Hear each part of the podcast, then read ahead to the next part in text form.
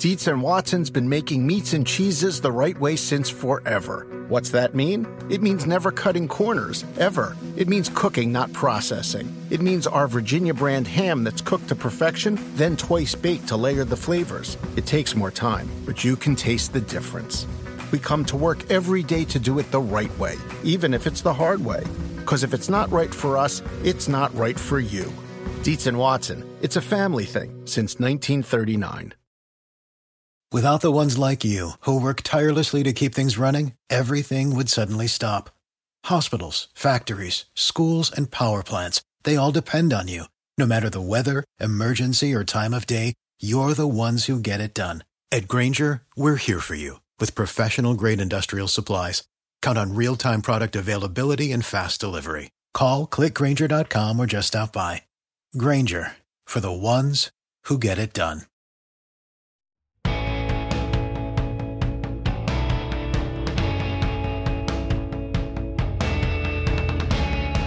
Welcome to the Peter King Podcast, an early March edition of the podcast, and a lot going on. I'm going to be joined in a in a moment by Paul Burmeister, uh, my friend from NBC Sports, and we're going to discuss some of the current events. Then we'll get into conversations that I've had with Matt LaFleur, the Green Bay Packers coach, and the rookie general manager of the Detroit Lions, Brad Holmes. Um, but Paul, let me just give you a couple of observations I had on Dak Prescott. Number one, you know, I'll never forget after the Super Bowl. I guess now it was uh, uh, eight eight years ago, seven or eight years ago, when basically Joe Flacco of the Baltimore Ravens bet on himself. He uh, basically wanted to play out his contract and told the Ravens, hey, listen, if I bet on myself and I win, I'm going to hit the jackpot. And if I don't, hey, you might decide to let me go and not re sign me uh, after my contract expires. And he won the Super Bowl. He was the Super Bowl MVP and got paid a contract that averaged $20 million a year. Well, now here we are, eight years later. And so what has happened? The contract for the top quarterbacks in the NFL has now doubled with the news that Dak Prescott has signed a four-year, 160 million contract extension, 160 million dollar contract extension. And what I think is most notable about this, basically, because I don't think fans care about guarantees and and you know average value, all that stuff there's two important things here. Number one, quarterbacks stand alone in the NFL economic empire. They just do, and they always will. Um, it, it, right now, we've got three quarterbacks basically uh, Dak Prescott, Patrick Mahomes, and uh, Deshaun Watson, who are right in that 40 million a year, uh, uh give or take a few million average. And so this means essentially that the price that the NFL values quarterbacks at has doubled in the span of eight years. And it also means, in my opinion, that there will continue to be quarterback hopscotch. You know, the next great quarterback, you know, is going to use these contracts to hopscotch. No one would say that Dak Prescott is better uh, then, in my opinion, uh, either Patrick Mahomes, I think he's close to Deshaun Watson, but I think people would say Watson is a more valuable quarterback. So that's one thing. And I think the one other thing is, you know, when I hear money terms like this, I just sort of glaze over. It matters to agents and it matters, of course, to players how much they're going to make. But to me, the big news is Dak Prescott is going to be where he belongs. He's going to be the, the quarterback of the Dallas Cowboys for the next four seasons at least. Paul, your thoughts? I think this is truly one of the contracts where both teams win. The player won, and I think the team wins as well for maintaining a quarterback who is he's not top three or top four like he talked about, but he's a top 10 quarterback in the league. And this is what a new contract will look like for any top 10 quarterback right now. Peter, my thoughts go right to that scene last October when there were tears from Dak Prescott and his teammates. He was being wheeled off the field. And this best case scenario for Dak seemed like a million miles away. It kind of felt like this was going to be a cold, hard, ugly truth of the NFL and injuries that we see sometimes tied into the franchise tag that a player who deserved to get paid big time money wasn't going to get there at least with this team. And it's a bottom line business. It'll all be about his production, but I enjoy the moment when you compare it to what we felt for him last year. And he wins and the team wins, and it didn't seem real likely last fall. Yeah, you know, the other part of this, the reason that I think that this really happened the way it happened, you know, I'll never forget last year, I forget who tweeted it, tweeted it, but on Monday after Dak Prescott got hurt on that October Sunday in Dallas against the Giants or in Arlington against the Giants, one of the buildings, one of the tall buildings in downtown Dallas, had lights on forming the number four. And I remember seeing that and just saying to myself, what athlete, not only in Dallas, honestly, but in the state of Texas, what athlete is the most popular and probably the most important athlete to his team right now in the state of Texas. You think of the hockey and basketball and baseball and football teams in the state of Texas, and obviously Houston, Dallas, San Antonio.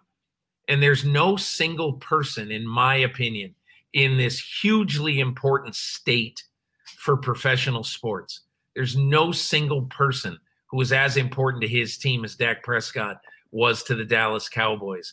And I just thought that that was going to mean something to Jerry and Stephen Jones, the brain trust of the Cowboys. And I really thought this day was going to come even after that serious injury. And Paul, I totally get your points on this that essentially, when you think about this story, uh, what we have seen now is just the pure value of the important quarterback, the very good quarterback as a player and as a person to his team uh, in the sport of football right now. And that's what this contract seems to me is about. Do you think there's any kind of intangible credit going forward for the Cowboys organization, whether it's free agency wise or, or how they might play this season, where they they did things the right way. They took care of a player who, as you mentioned, was so well respected and loved in his locker room and in his city, in his state, that maybe that'll not only pay off with how Dak plays out on the field, but how other players in their locker room and others maybe considering to come to that locker room consider this team. You know, among the players in the NFL, among players, uh, the most respected players in the NFL I think Dak Prescott has got to be in the top 10. So I do think the fact that the Jones family has really kind of um, has basically said to its fan base and to its locker room, Dak Prescott is going to be here for a long, long time. I think it's vital for the future of the Cowboys in this locker room and with this fan base quarterbacks, uh, this is just one domino to fall. There are so many great stories out there, uh, free agent wise, potential trades, uh, all the draft rankings go on. Once you get past Dak and the Cowboys and kind of line this up to what's going on around the league with veteran quarterbacks and the rookies to be coming into the league, what's your next thought with quarterbacks right now? I mean, probably two things. I'm, I'm getting two feelings about the veteran quarterbacks who may be available or may not be available. And I wrote about uh, both of these things in Football Morning in America this week. But, you know, you really started to hear a drumbeat for Russell Wilson uh, to the Chicago Bears. It's one of the teams he has listed now that another of the teams he has listed, Dallas, is is out of the market for a quarterback. Now you look at there's three teams left, and one of them was Chicago. And I just went through it this week. I looked at their roster. I looked at their pro football focus rankings for the year on all their players. And I just do not see any sort of equitable match between the Seahawks and the Chicago Bears. Because even if you were to say that, uh, okay, let's take the best player on the Bears, Khalil Mack, and let's trade Khalil Mack and the current quarterback, who you think would be the quarterback opening day, Nick Foles, and you pair that with two first round picks. You know, the first round pick this year, which is 20th overall, which would give Seattle a first round pick, which it currently doesn't have, and a first round pick next year. And let's just ask the basic question Can the Seattle Seahawks replace Russell Wilson with a like quarterback or with a like quarterback prospect with that trade? And I don't see how anybody could say the answer is yes unless John Schneider harbors this secret uh, passion for, say, Mac Jones or a quarterback that might be available in the second half of round one. And that's the first part of it. The second part is I believe that one of the reasons that John Schneider was so aggressive in trading for Jamal Adams is he knew that there was going to be such uncertainty in the 2021 draft because of all the people who opted out and because that uh, no NFL scout got on campus this year for any player. So you've got all these top prospects. The two top tackle prospects will enter draft day having not played a football game in almost 500 days. And you know, so you look at all of this kind of stuff and you say, why in the world? Plus, the the Seahawks would have to take a gigantic $39 million or whatever cap hit uh, for trading Russell Wilson in the middle of his lucrative contract. It just seems silly.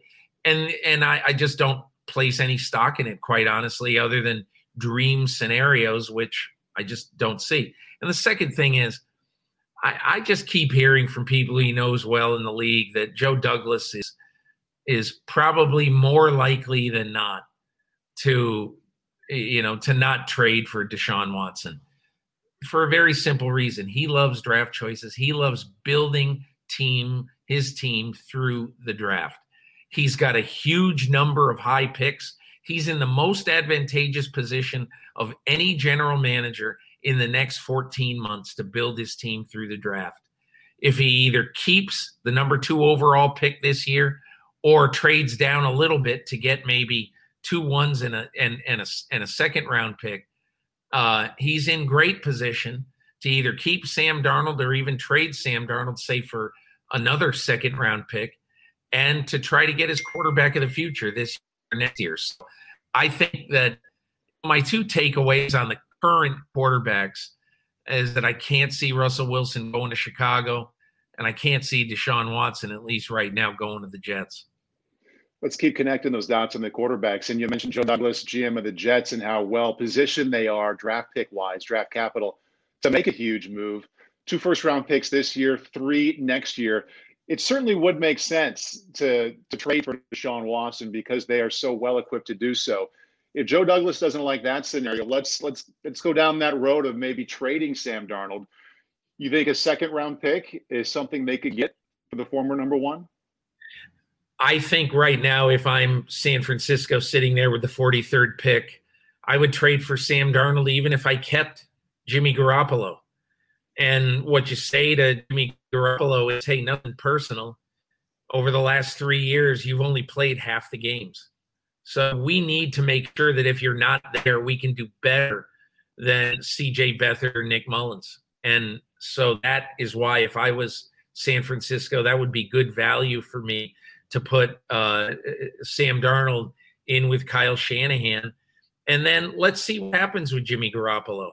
Maybe they hang on to Garoppolo, maybe they don't. We'll see. But I think he's probably worth a pick in the first 12 to 15 picks of the second round. Um, but I think as far as the regular quarterbacks in this draft go right now, if the Jets choose to stay at two, and take a, a shot at Zach Wilson, look, you're probably not going to get a chance, even with the extra picks you have. You're probably not going to get a chance to get a quarterback as good or better than Zach Wilson if you don't get Zach Wilson at number two this year. So, uh, and, and, and look, we're still seven weeks away from the draft, and it's it. There's going to be a lot of of useless prattle, uh, you know, said, spoken, written over the next seven weeks about what the Jets should do. But you know, as I sit here right now, uh, Paul, uh, this far away from the draft, the most common sense thing to me is the Jets trading Darnold for an early to mid two, and uh, and staying there at number two and picking Zach Wilson. As long as we're going useless prattle and speculating this far away from the draft, another scenario that's one with the Jets is maybe to drop down to eight in a trade with Carolina or nine in a trade with Denver. The third best quarterback, or probably the fourth best quarterback, will be available at eight or nine. And that's a scenario that I think is really even more likely than that trade for Deshaun Watson. Yeah, that's that's something that would give, as you mentioned earlier, that if the Jets choose to trade down with Carolina or Denver, if they want to move up and be very, very aggressive and try to get Zach Wilson, that you know probably the market value going from two to eight or two to nine, probably the market value would be next year's one plus a two this year next year.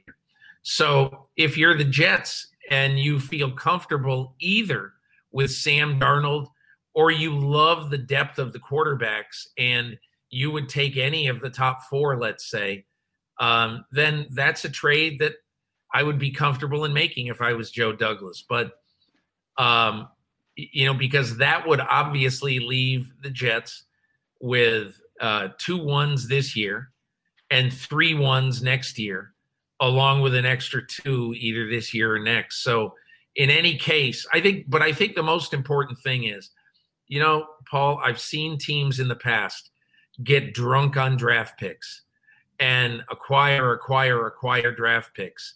And for the Jets, it's smart, okay, because they need so much on their roster. But rather than getting drunk on draft picks, I would like them to be uh, to to have three beers on draft picks and then get the and then get the quarterback who you really want, Zach Wilson, uh, rather than just get this enormous stash of draft choices and still not be positive about the most important player on your team, and that's quarterback. There's next Monday's article correlating uh, alcohol consumption with draft needs and what teams ought to do. And there is the very real uh, scenario two, where they go elsewhere uh, at number two, address another need, and see what they have in Sam Darnold. I mean, it, it, I I'm sure it's not impossible if you're Joe Douglas to say there are three wide receivers in this draft who are worth a top five pick, and whoever you like, Smith or Waddle or um, um, who who am I forgetting? But there's three wide receivers, obviously, in this draft who are going to go very high. I just think, you know, to me, Paul, and I made this point in the column. I I'm just not sure that with the depth of receiver in recent years, I'm not sure it's very smart to take one with a top five pick. It'd be one thing if that's the last thing you need on your roster if you're just missing that one piece. The Jets aren't. If I were the Jets staying where I am, I'd take one of the two top tackles and then use the 23rd pick in the draft to get the best available receiver, maybe Kadarius Toney um, from Florida, because I think that you've seen it. You know, you saw Justin Jefferson get picked in the 20s last year. Um, and you've seen so many receivers come off the board late. Look at, you know, uh, Terry McLaurin go in the third round and and DK Metcalf at the tail end of the second round. So if I am if I'm the Jets, I, I if I stay and pick a non-quarterback at number two, it's going to be one of those two tackles that everybody thinks is a you know top ten to twelve pick. And as you pointed out in your article, going defense in the top 10 this year, uh, unlike years past is not a very good option, at least for this year. No, there's no Chase Young. Um, you know, the more I have looked into it, there's a very good chance that the top six, seven, eight players in his draft are going to be offensive players because uh, I will assume that the first offensive player picked is likely, not certain, likely uh, to be one of the two corners.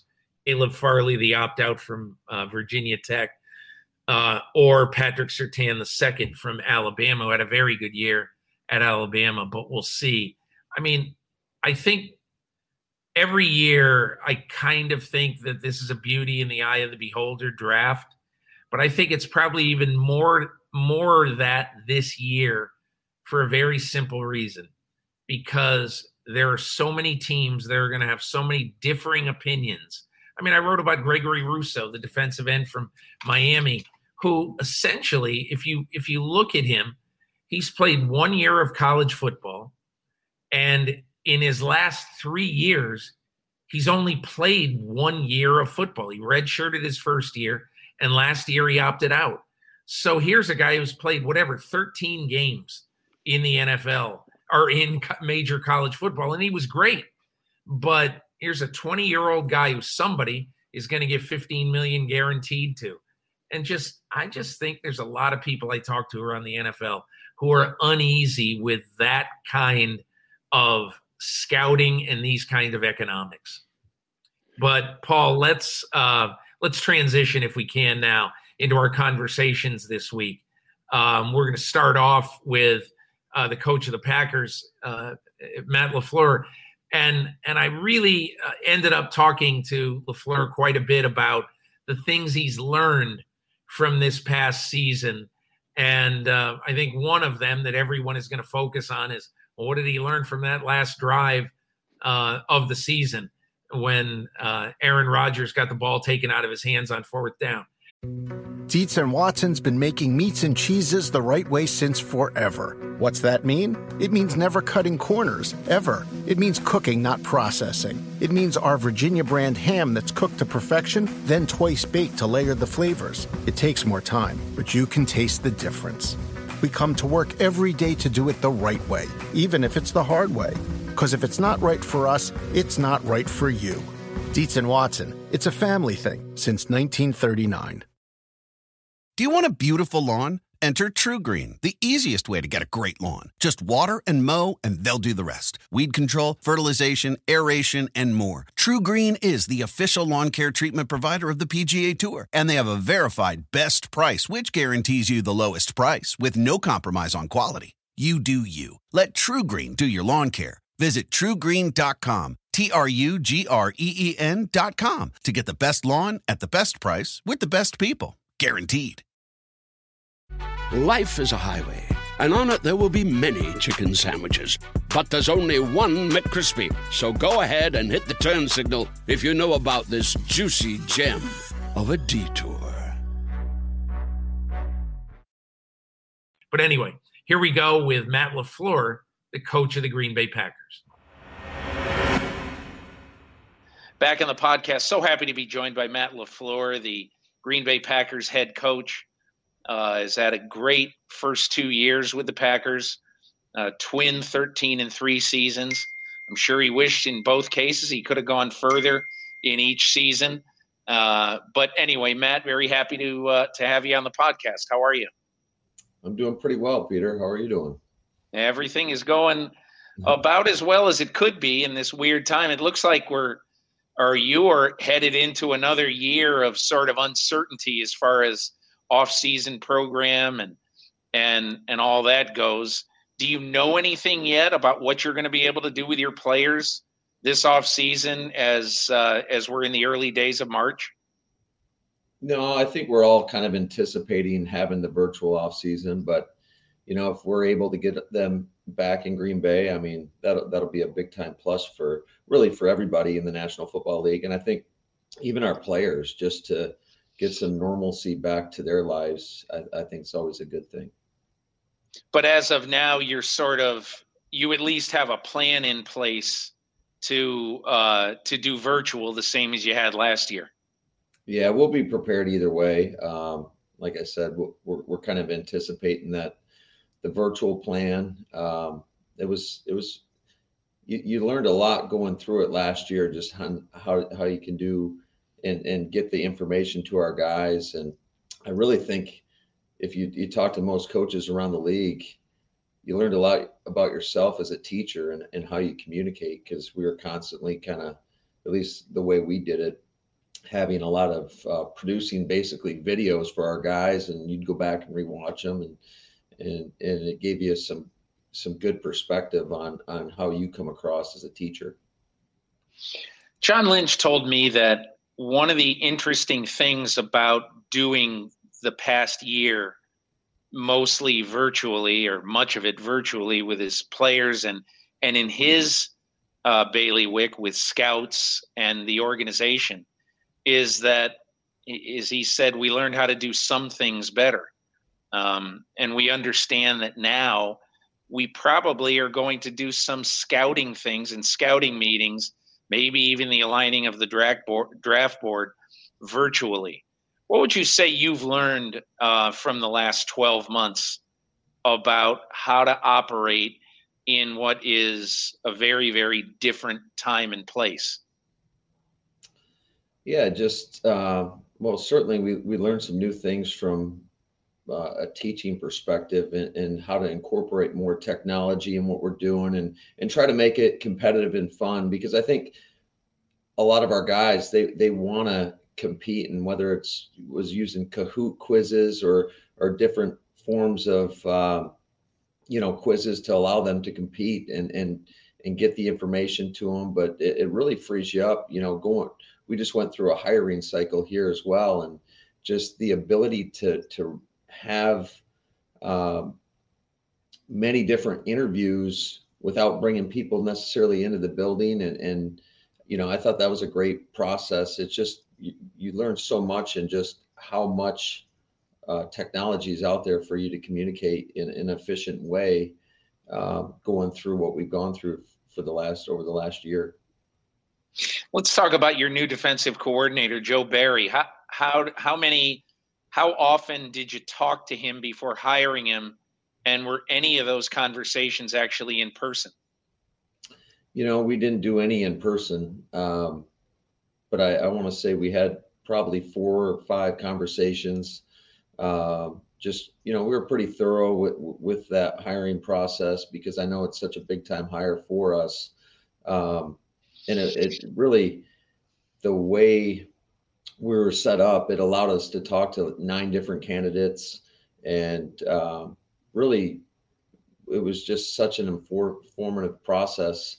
And you you realize how many great coaches are out there that are available, um, even with the timing of, of everything that went down. Might you adopt some of those procedures for the future when you have to get a coach, uh, hire assistant coaches? Oh, absolutely. I think it just allows you access to so many more people. Again, it's it's it was super efficient in terms of being able to talk to multiple guys in, in one day. Whereas if you bring somebody in into your building, typically you're only going to have you know one or two two guys that you can talk to in a in a specific day. So I just thought the efficiency of it all, just with the technology these days, um, was really good for us. Um, let's talk about two events in the very recent past. One is uh, J.J. Watt signing with uh, the Arizona Cardinals. I'm just curious. I remember when the Packers uh, practiced against Houston a couple of years ago. He was like a kid who, uh, you know, kind of an altar boy at church who would become the, you know, the priest at that church. I mean, he just he was so thrilled to be on hallowed ground. Did you ever get to first or second base with Watt? or was it because of the money? Was it so totally out of uh, out of the realm of possibility for you guys? Yeah, I mean, I think you know Goody handles most of that stuff. Yeah, um, our GM Brian Gutekunst, but it's just uh, certainly we. I think we explore every option to make our team better. And certainly this year, with you know the the cap situation, there's going to be a lot of tough decisions that go on, and it, it everything's about choices. And um, in order to bring a guy of, of that caliber, getting paid that kind of money, you would have to make some other tough decisions on your football team. And I just, again, you explore everything, but um, you know, obviously it, it didn't work out for us. You know, it's so curious what you say because, you know, the Arizona Cardinals were not in great cap shape either. And, you know, in sort of in deciding to do that, that decision basically knocks a good young pass rusher, Haason Reddick, off their team. So I think probably more than any other year that I've seen it in recent years, because um, you know the salary cap is going to be lower. You have to make decisions that automatically are going to impact players that you might have wanted to keep. So take me into your building now and tell me what the last month has been like when you have really started to have to make some of these tough decisions as you're on the verge of free agency? You know, the, these conversations take place daily. And if you ask me, depending on uh, what time of the day, you, you, I might give you a different answer every time in terms of just what I believe we should do. Um, there is no right answer, and, and again, there's there's a lot of tough decisions. I look at the guys that we have that are coming up on free agency, and certainly we want them all back.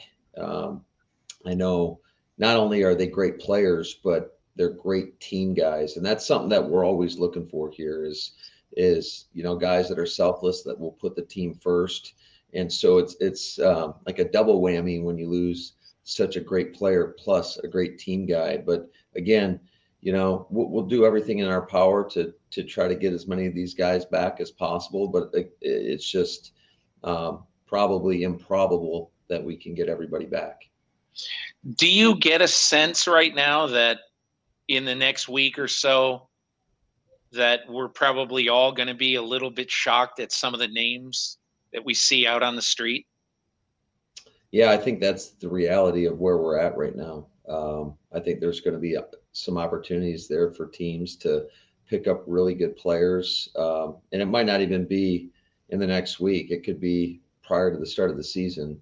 But, um, you know, there's just so much uncertainty going on right now in terms of we don't even know what the final cap number is going to be. And obviously, that's going to have huge implications on everybody's roster. I've always thought that some of the people who handle free agency best are the people who sit on the sidelines in the first week, and basically they wait to uh, until some of the crazy money is spent. And I, I don't mean crazy money like it's a dumb deal. I just mean that money that people are a little bit surprised about. You know, I've always thought Bill Belichick handles free agency, even though he's had a lot of misses. They handle free agency well because they never really get swayed in the first few days of free agency. You find that takes a certain amount of discipline to be able to do that? Yeah, I think so. Uh, but also just, you know, knowing your roster, knowing what's out there, trying to anticipate some of the potential moves that could be coming along the way. I think, you know, just in my time here with with Gutey, he does as good a job as anybody I've ever been around in, in regards of having such a great handle on everything. And um, you know, just making sound decisions that give us the best chance to to go out there and have success. You have much of a gut feeling, however it happens, whether Aaron Jones is back with the Packers in 2021. Uh, those are those are the conversations that are ongoing.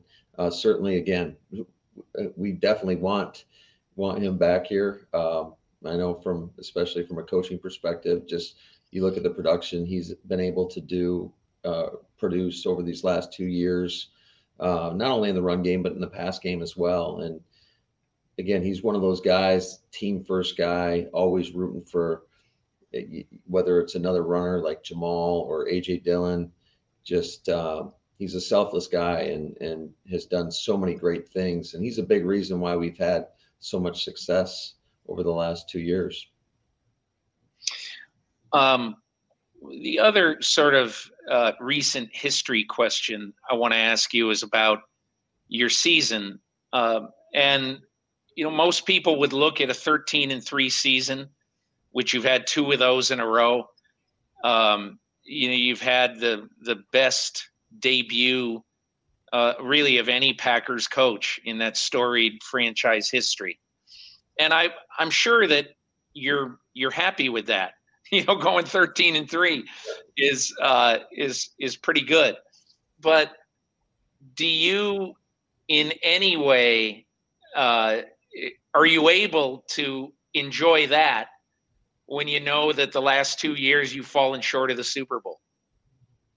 Yeah, it's it's uh, funny because if you asked me probably before I got the job, hey, you're going to go 13 and three in your first two years, uh, yeah, you'd sign up for that. But ultimately, only one team's happy at the end of the year, and unless you're hoisting that Lombardi Trophy, there is some disappointment. And I think especially when you look at this season, how we were able to to click and and really in, in all three phases. I think, you know, as the season progressed, uh, certainly our defense got much improved um, and really gave us a chance in that NFC Championship game to to be able to claw our way back in that game and have an opportunity to potentially win it at the end. But um, you know, it's just it, it was a disappointing ending. There's no there's no getting around that. And the tough part, I think, just like in, any other year, you're you're starting back at at at uh, level one, and and you got to go earn it. And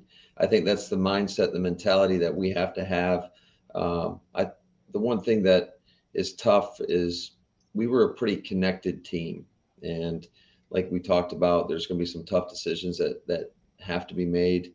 Uh, unfortunately, with the cap situation, and you know, it's it's how can you recreate that magic, that team chemistry that I think is so imperative in, in being able to put together a winning football team. And um, but there, there's going to be a lot of work to be done between now and and the start of the season in order to to give us a chance to get back to that point. You know, I thought you were very kind of philosophical uh, after the game against Tampa, which had to have been obviously an agonizing way to lose, but it's one of those things. bringing that up, Peter. Thanks. Yeah, well, you're welcome. You're welcome. But it's one of those things that, in my opinion, you know, you had, I thought, the right sort of reaction to it at the end of the game, which was, hey, obviously, if I had known we weren't going to get the ball back, and I'm paraphrasing you, and you may have said this a couple days later, you know, obviously you would have made a different call.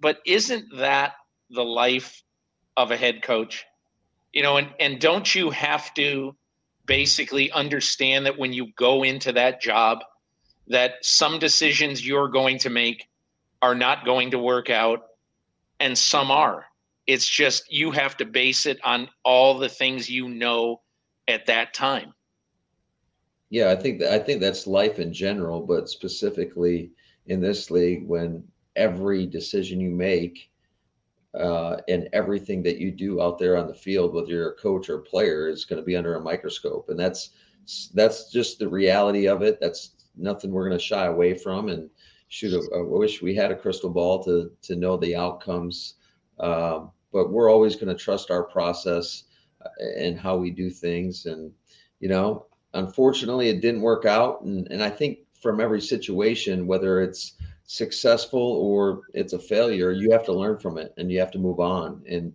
you got to try to use that information in in moving forward. And if you ever get in that situation again, and how it can help maybe change that outcome.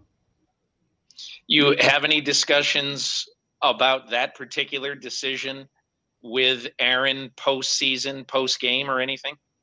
Oh, absolutely. We we always talk about everything, and and how we can do things better.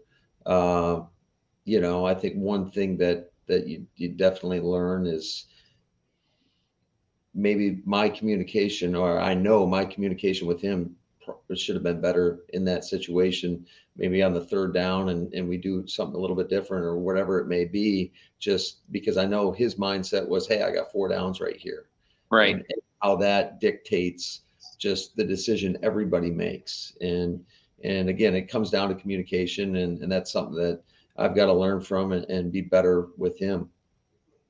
I think the other thing about the end of that game that really struck me, and I talked to uh, Todd Bowles about it a couple of days later, and that is that their secondary, they're so young, you know, mm-hmm. and they got so much better as the season went on.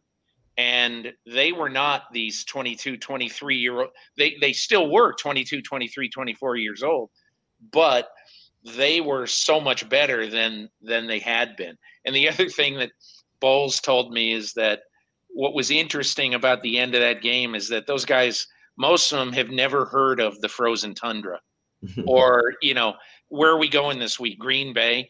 A couple of guys on their team had no idea that it was this storied place. It's just the next game they're going to play on the schedule, you know, and it was probably going to be really cold and I guess I think that's the advantage sometimes of of having young players. You know, they don't have that sort of institutional knowledge.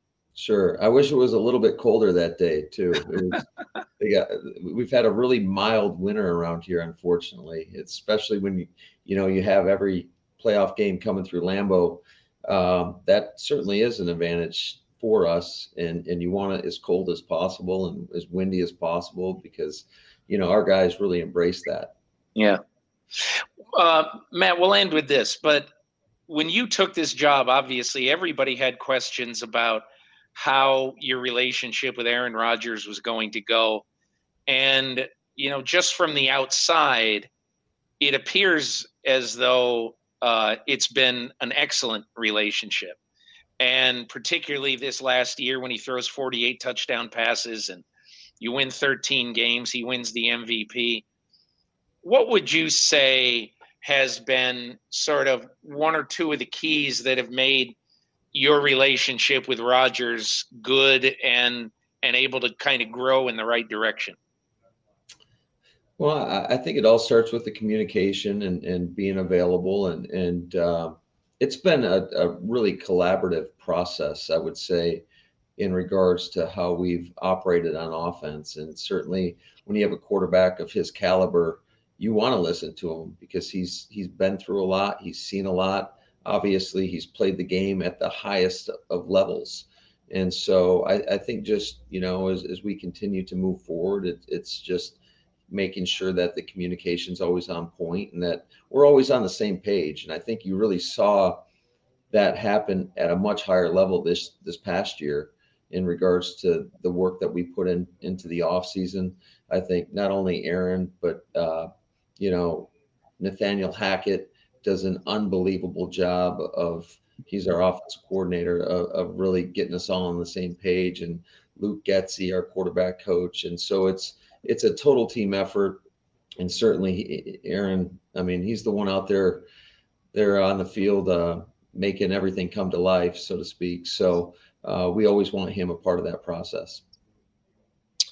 Matt LaFleur, head coach of the Green Bay Packers, thanks so much for taking the time. Good luck in a crazy off season, and uh, all you have to do is go 13 and three again. So no, no big deal. Yeah, thanks a lot, Peter. I appreciate you having me on. Dietz and Watson's been making meats and cheeses the right way since forever. What's that mean? It means never cutting corners, ever. It means cooking, not processing. It means our Virginia brand ham that's cooked to perfection, then twice baked to layer the flavors. It takes more time, but you can taste the difference. We come to work every day to do it the right way, even if it's the hard way. Because if it's not right for us, it's not right for you. Dietz and Watson, it's a family thing since 1939. Do you want a beautiful lawn? Enter TruGreen, the easiest way to get a great lawn. Just water and mow, and they'll do the rest. Weed control, fertilization, aeration, and more. TruGreen is the official lawn care treatment provider of the PGA Tour, and they have a verified best price, which guarantees you the lowest price with no compromise on quality. You do you. Let TruGreen do your lawn care. Visit trugreen.com, T R U G R E E N.com to get the best lawn at the best price with the best people. Guaranteed. Life is a highway, and on it there will be many chicken sandwiches. But there's only one McCrispy. So go ahead and hit the turn signal if you know about this juicy gem of a detour.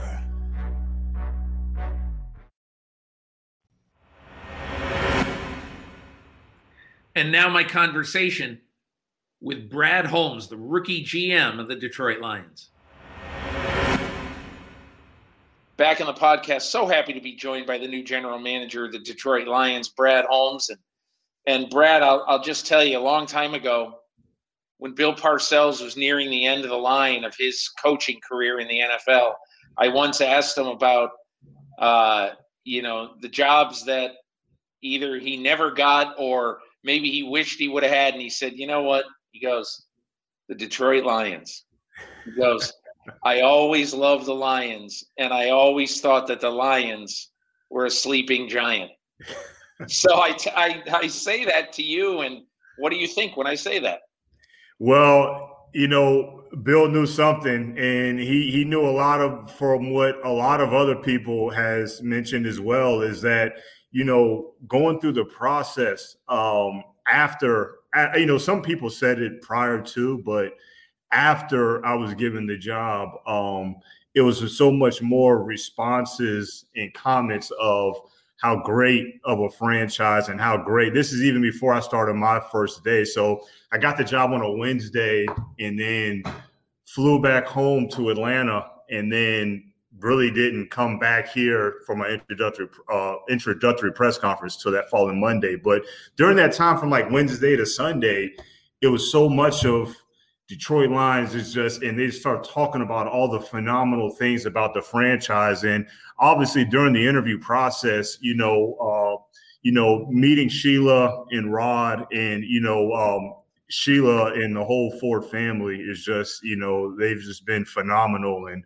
you know, uh, individually, Sheila had a positive impact. But since I've been on the job, it has been a dream. Uh, it actually has. Obviously, it's been a dream job of mine. It's been a dream to always be a GM, but you know, uh, being in this franchise in particular, I see what everybody says about how great of a franchise it is, how great of an organization it is, and it starts from the very top uh, with, with ownership and the Ford family and and and Sheila. So um, I got a great. It's all about people. You've heard a lot. You know, it's a people business, and to work with great people. Um, even you know when from Sheila to Rod Wood, you know to Mike Disner and Dan and I, um, you know, it's just been a dream working with Dan as well. So you know, I understand exactly what they've been saying now.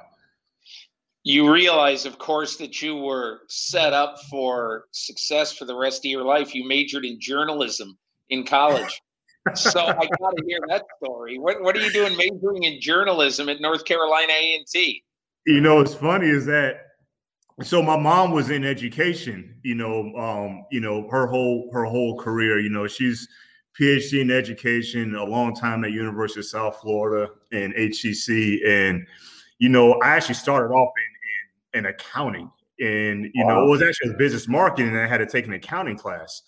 And it was just like, I said, Mom, I don't know what I'm gonna do. So then she said, you know, well, when you took your SATs, you always scored so high in the verbal stuff, you know, as opposed to the numbers. I said, you were exactly right. And so she was like, Well, what do you think about communication? You've always had strong writing skills, verbal skills. And I said, like, can you major in it? And she's like, Yeah, and just try mass comm. And it was the best advice that I ever received. And if she hadn't given me that advice, I mean, my grades immediately flipped, immediately Dean's List cum laude. But without that degree, I wouldn't, I probably wouldn't be here. I can't say that I would be here because I had to start off and get my foot in the door as a PR intern, um, even before the NFL, you know, starting off as a media relations trainee with the Atlanta Hawks for a year and then meeting – the NFL PR people um, at the All Star game in 03. So if I didn't have, if I didn't make that decision for journalism, there's no telling where I'd be at this point in my career. That's really funny. You know, uh, Andy Reid, uh, when he went to Brigham Young, was a uh, wanted to be a sports writer. He said his goal was to be a, uh, you know, to cover football for Sports Illustrated. and uh, so I've always been able to hold hold him hold him off and keep my job over the years when when I was at SI. But you know, the other thing about your past that I think is really interesting is that you were given significant authority fairly early on. A lot of guys get into scouting and you know they got to put in 12 15 18 20 years before they really climb the ladder okay mm-hmm. but with you and the rams you really started to climb at an at an early age and you got a gm job obviously at an early age tell me why you think you were able to start that climb pretty quick with the rams well i, I will say um, first of all like when we were talking about how you know so many people through your journey will point out certain things that you may not even have realized. So, you know, um, obviously just keep my head down, just going off of the passion that I had for football. And even even getting into scouting from the PR is that it was a fairly easy transition because I do have a passion for writing, but even a, even a higher passion for football. So to start just evaluating players and writing scouting reports was was was was ideal. But you know, I would say when um, when 2012 came, or I'd even say before that, when I was an NFS Combine scout, you know, Jeff Foster, who was the president of Combine, you know, he had me start cross checking the Southeast region, and I was doing the Midwest area. And usually, you do a different cross check area, but Jeff has told me afterwards that he saw something in me from an evaluation standpoint. He says, "You know what? I'm gonna have you cross check the Southeast instead of the upper Midwest. And so I just started doing it. And because of that, then that's when we had a regime change. Billy Devaney put me down in the Southeast, you know, as an area scout. And then that's when Les Snead started to see me, you know, because he was still with the Falcons. And so when Les Snead got, came on board in 2012, he had known about my work and seen me operate previously. So he just told me, set me down in his office after the draft. He said, Brad, I believe in you. I know what you can bring. You did a great job in the meetings. And so then he promoted me to be a national scout. Did that for a year and then just kind of kept climbing ever since. But I will say, when I got the director job, I was so happy of just being able to get to that level, you know, at the age I was. But didn't really know everything else that entailed about the job. I was like, okay, now I'm a college director, and but it was so much more about the management process and you know you know the the leadership process and so and those are things that i had to learn pretty quickly and um and had to improve on and, and sharpen my saw on. But i think all those experiences really kind of led to me if you say climbing the ladder fairly quickly. I think one of the interesting things, and the reason why you were such a strong candidate this year around the league, is that when people look at the depth of the Rams drafts over the last few years, and they see a Cooper Kupp in the third round, and obviously him getting a big second contract. John Johnson picked right after Cooper Kupp in that draft Mm-hmm. Um, he's going to get a good contract somewhere. I don't know where. And then because you weren't able, uh, because you guys kept trading once, you weren't able to to have that sort of soft landing of a one all the time. You know, you're able to figure out, you know, hey, we can get a Joe Noteboom at the end of the third round. Yeah. Uh, you know, we can get a Taylor Rapp at the end of the second round, and we can we can use you know the the the middle and lower rounds and i i want to know obviously every person who runs the draft says hey you know you got to have a deep draft. You can't just hit on the ones and the twos. But tell me how you learned that you know the middle rounds are as important as the high rounds. Yeah so um, that's a that's a great question. And you know going into it i will say that you know, obviously rooting set all rooted from the Goff trade. And so when when we traded for Goff, you know, um, with the Rams, we traded for Goff, You know, that's when you knew it's like, okay, we're spending the resources, the future resources. We won't, we will be without, you know, a first round pick. And we weren't quite where uh where you know the Rams are now from a roster standpoint at that time. But what it forced us to do is it forced us to really scrutinize those middle round picks. You know, I say even more heavily than you do the first round guys or what we, you know, call those guys the tier one group. So when you're scrutinizing those groups, it really teaches you that not only how you can really win in the actual draft, but the other part of it is that when uh, you know after the Goff picks were you know utilized for the first round and then it got into the Brandin Cooks trade and it got into the the Sammy Watkins traded these second round picks Marcus Peters these first round picks second round picks started going out well, then now it's like, okay, now our roster, the Rams roster is at a certain point where the Rams thought that they could actually sacrifice those top picks and then really hit on those middle round guys.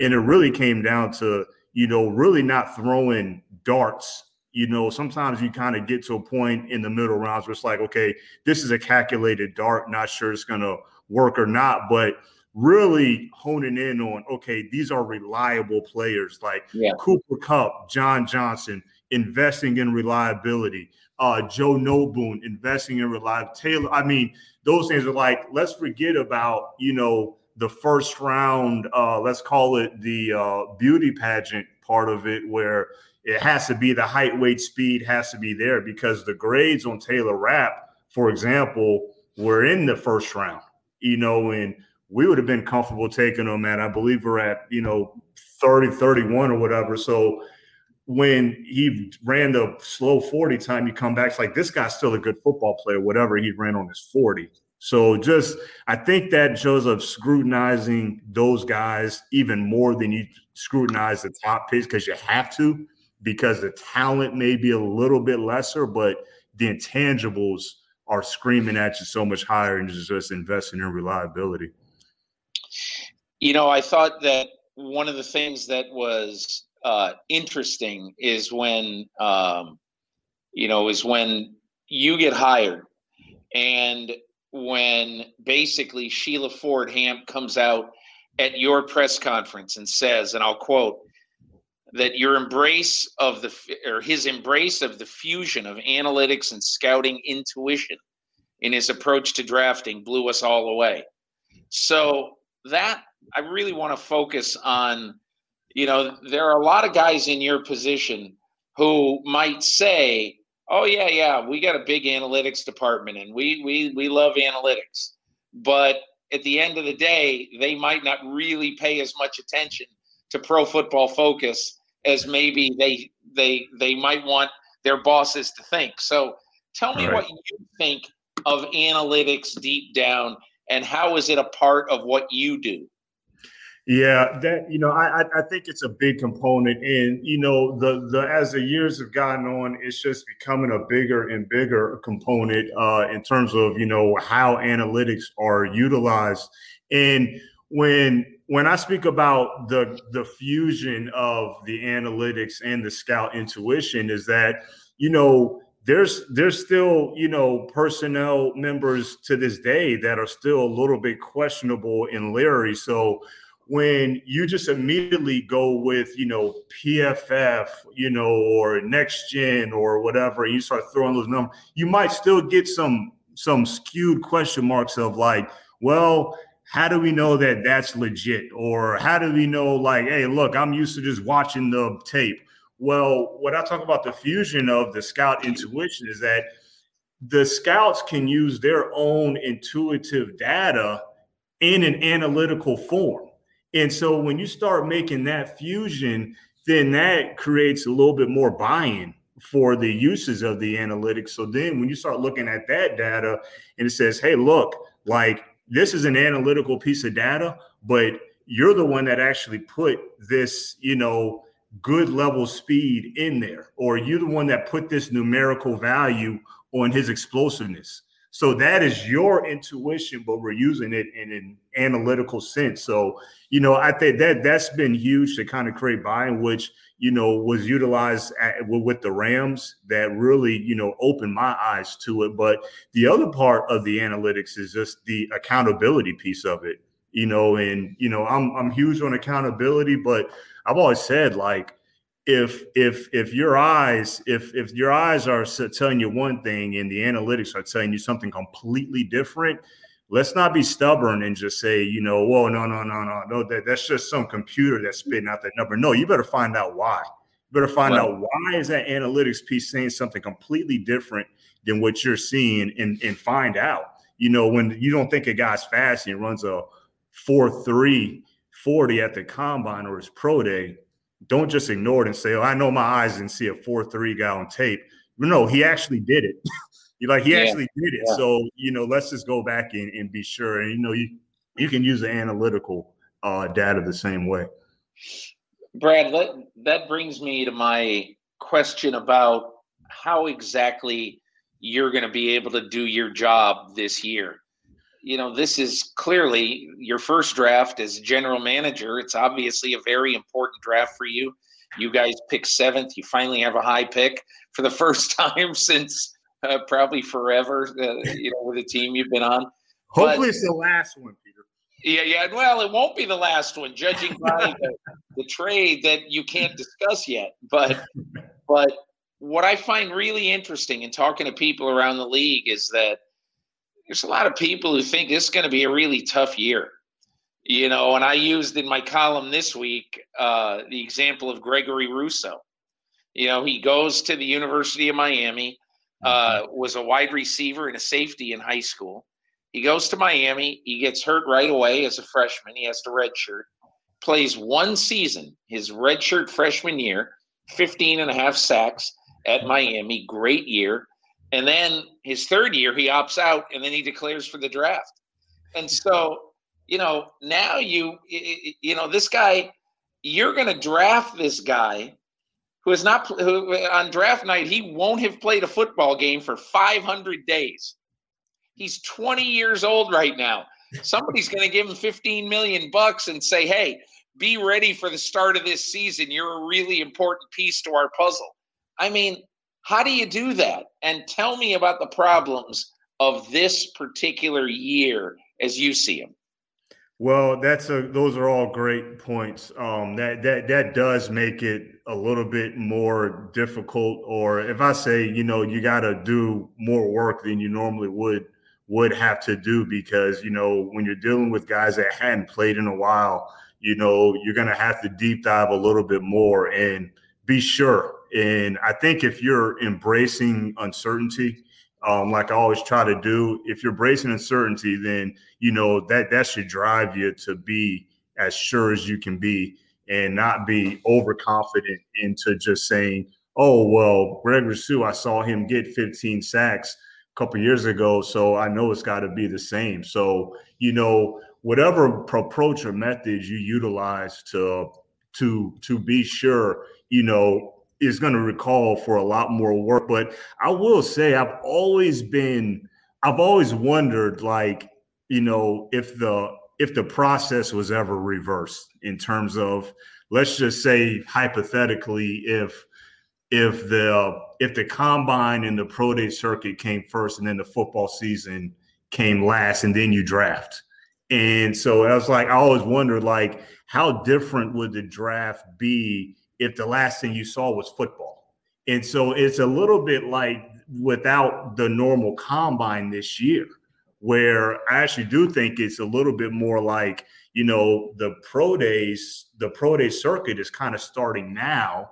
And then uh, you still got free agency, and then you'll hop in April, and then you're going to draft that in the next month. Well, it's a different process where you're going to have to trust your evaluation skills and that's the fun part I see about it is that I think you are going to be looking at more of just drafting football players off of what they've done on film, you know?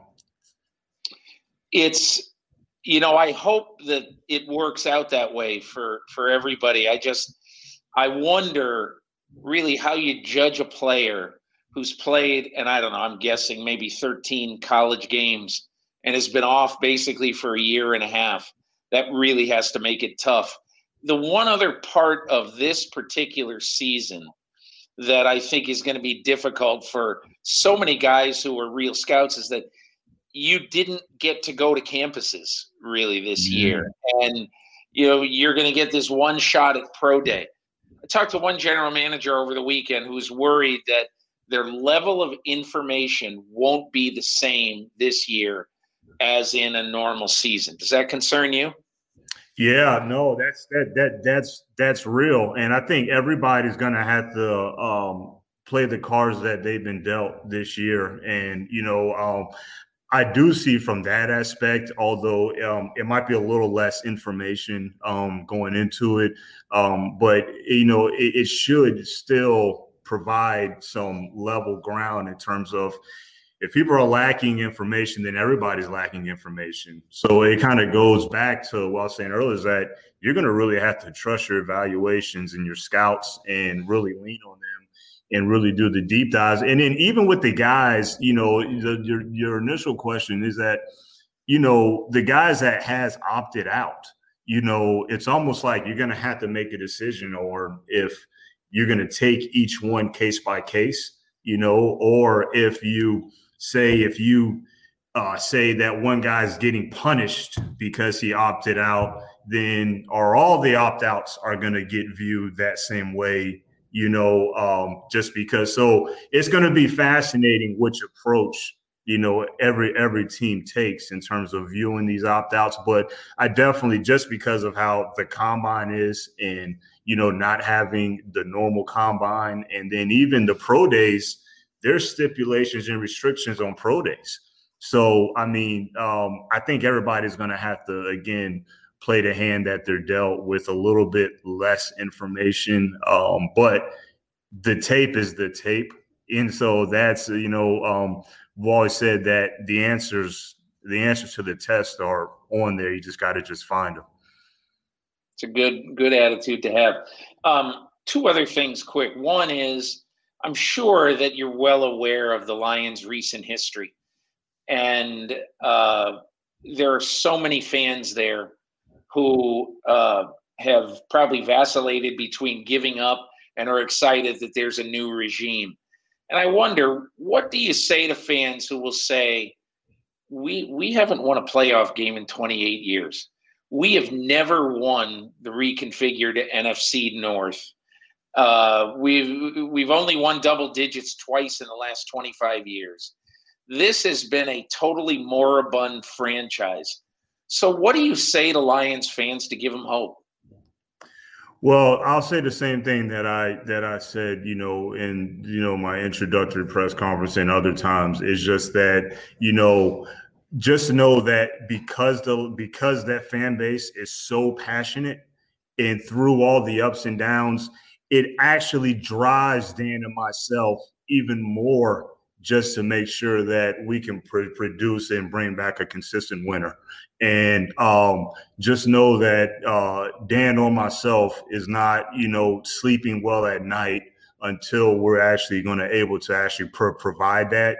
Um, you know, I've told the fans trust our process and just trust our process that we are working as hard as we can to get this thing turned around and then produce a consistent winner that's going to be consistently competitive to compete for championships. And you know that's Dan and I's focus uh, the, this whole time. But again, one pride deserves that. You know the the the city of Detroit deserves that because they are so passionate. I've been to other games here where the place is packed regardless, and they're showing up through and through, and they deserve a, a, a winner. And that's what Dan and I's focus are 100% to provide that and produce that because the city of Detroit deserves that for sure. Brad, I'm going to end with this. Uh, over the last year, your job has changed uh, drastically um, in you know in the time of COVID nineteen. And I'm asking people around me, what do you think over the last year? Either you have been able to do a little bit better uh, because of, it, it, quite honestly, having one hand tied behind your back a lot of times. But is there any way you think you've been better, or is there anything you have learned during COVID that you think can benefit you uh, as a scout and general manager going forward? Yeah, that is a great question. Um, it was actually um, we were having a conversation about the silver linings of COVID and how those those things have been actually a positive. And we were talking more on a personal note in terms of you know being you know better fathers being better husbands being in in those positions. But but from a football perspective i do think that it has taught you that you know you always trusted your scouts and you've already you've always took a collaborative approach but it forces you to dive into that even more and to really you know truly understand that you know hey look because of COVID, uh, you're not going to have all the answers. And so you just have to know that, you know, because of the situation that you've been put in, that everybody on your staff has a piece of, of that answer. And so you're going to have to trust and use a collaborative effort to come up with the right solution for the organization. So it's actually forced you to lean even more where that was already a superpower in terms of trust your scouts and leaning on taking collaborative effort. But you got to even vault it even higher in, in that regards because of the situation that we're in. And then also those auxiliary resources and those, um, those supportive supplemental resources with the analytics, with your sources.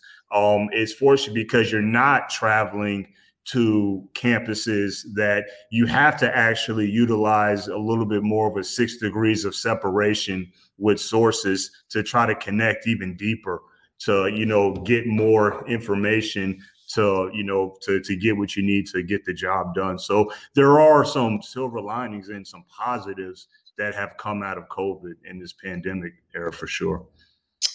Brad Holmes, general manager of the Detroit Lions. Good luck uh, this year, and good luck in making the Lions relevant again. Thanks, Peter. I appreciate it. It's been a pleasure.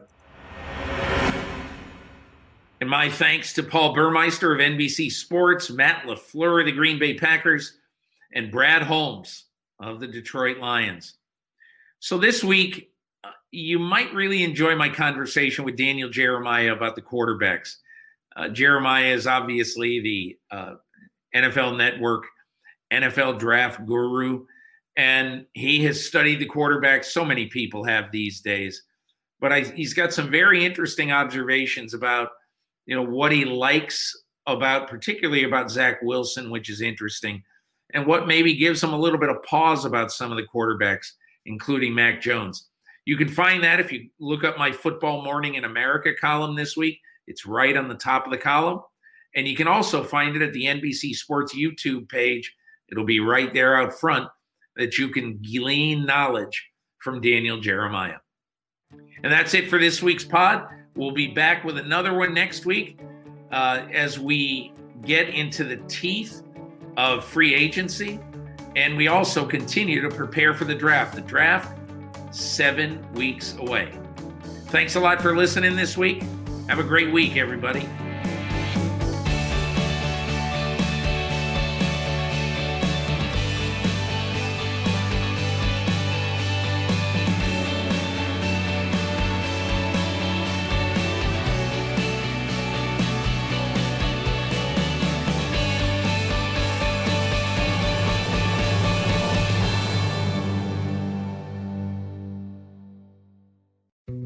Dietz and Watson's been making meats and cheeses the right way since forever. What's that mean? It means never cutting corners, ever. It means cooking, not processing. It means our Virginia brand ham that's cooked to perfection, then twice baked to layer the flavors. It takes more time, but you can taste the difference.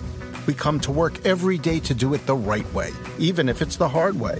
Because if it's not right for us, it's not right for you. Dietz and Watson, it's a family thing since 1939. Life is a highway, and on it there will be many chicken sandwiches. But there's only one McCrispy. So go ahead and hit the turn signal if you know about this juicy gem of a detour.